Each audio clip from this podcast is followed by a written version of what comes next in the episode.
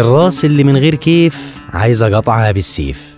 مثل شعبي بيدعو باين عليه من شكله كده إنه لازم الناس تدخن تشرب مخدرات تشرب حشيش. لكن الحقيقة إنه كان وصف لمرحلة تاريخية عدت على مصر من سنين.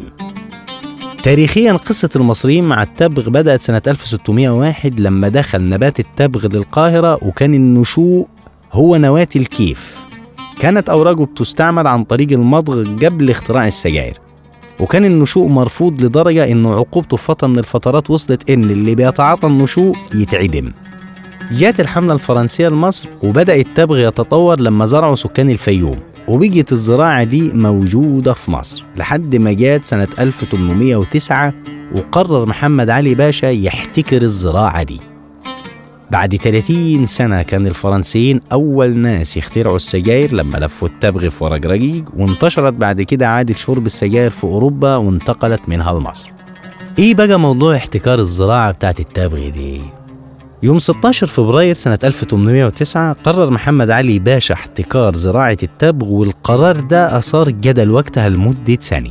في الآخر خالص كل الناس رضخوا له في 5 فبراير سنة 1810 كان الغرض من النظام ده هو الحصول على فرق الأسعار مع تصنيع ده للبلاد. بس علشان خاطر ده يحصل ألزم محمد علي المصريين إنهم هم يشربوه. الجبرتي في كتاب عجائب الآثار في حوادث سنة 1809 قال ومن حوادث هذه السنة يقصد 1809 إحداث بدعة المكس على النشوق.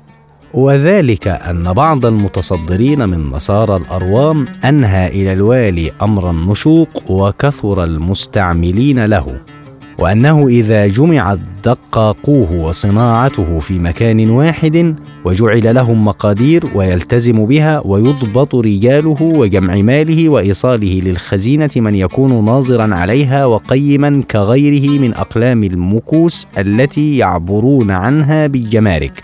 فإنه يتحصل من ذلك ما له صورة.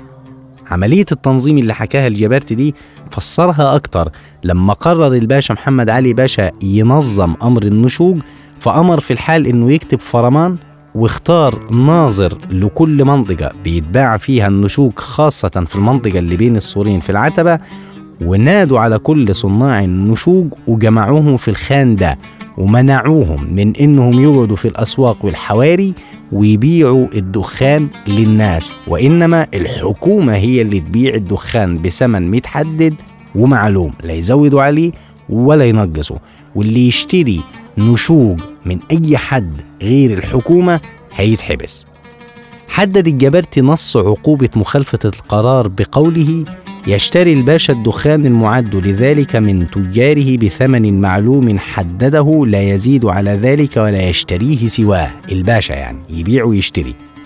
وهو يبيعه على صناع النشوق بثمن حدده ولا ينقص عنه ومن وجده باع شيئا من الدخان أو اشتراه أو سحق نشوقا خارج ذلك الخان ولو لخاصة نفسه قبضوا عليه وعاقبوه وسجنوه وغرموه مالا وعينوا معينين له لجميع القرى والبلدان القبلية والبحرية.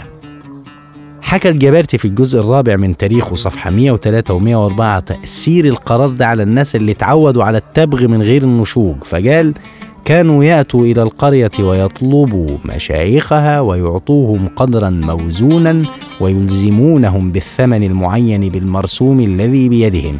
فيقول أهل القرية نحن لا نستعمل النشوق ولا نعرفه ولا يوجد عندنا من يصنعه وليس لنا به حاجة ولا نشتريه ولا نأخذه.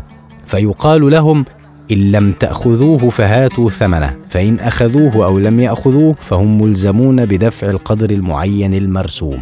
وهكذا بإشراف من الحكومة اتغصب كل الناس إنهم يشتروا النشوج اللي كان من مئات السنين عقوبة اللي بيتعاطاه الإعدام.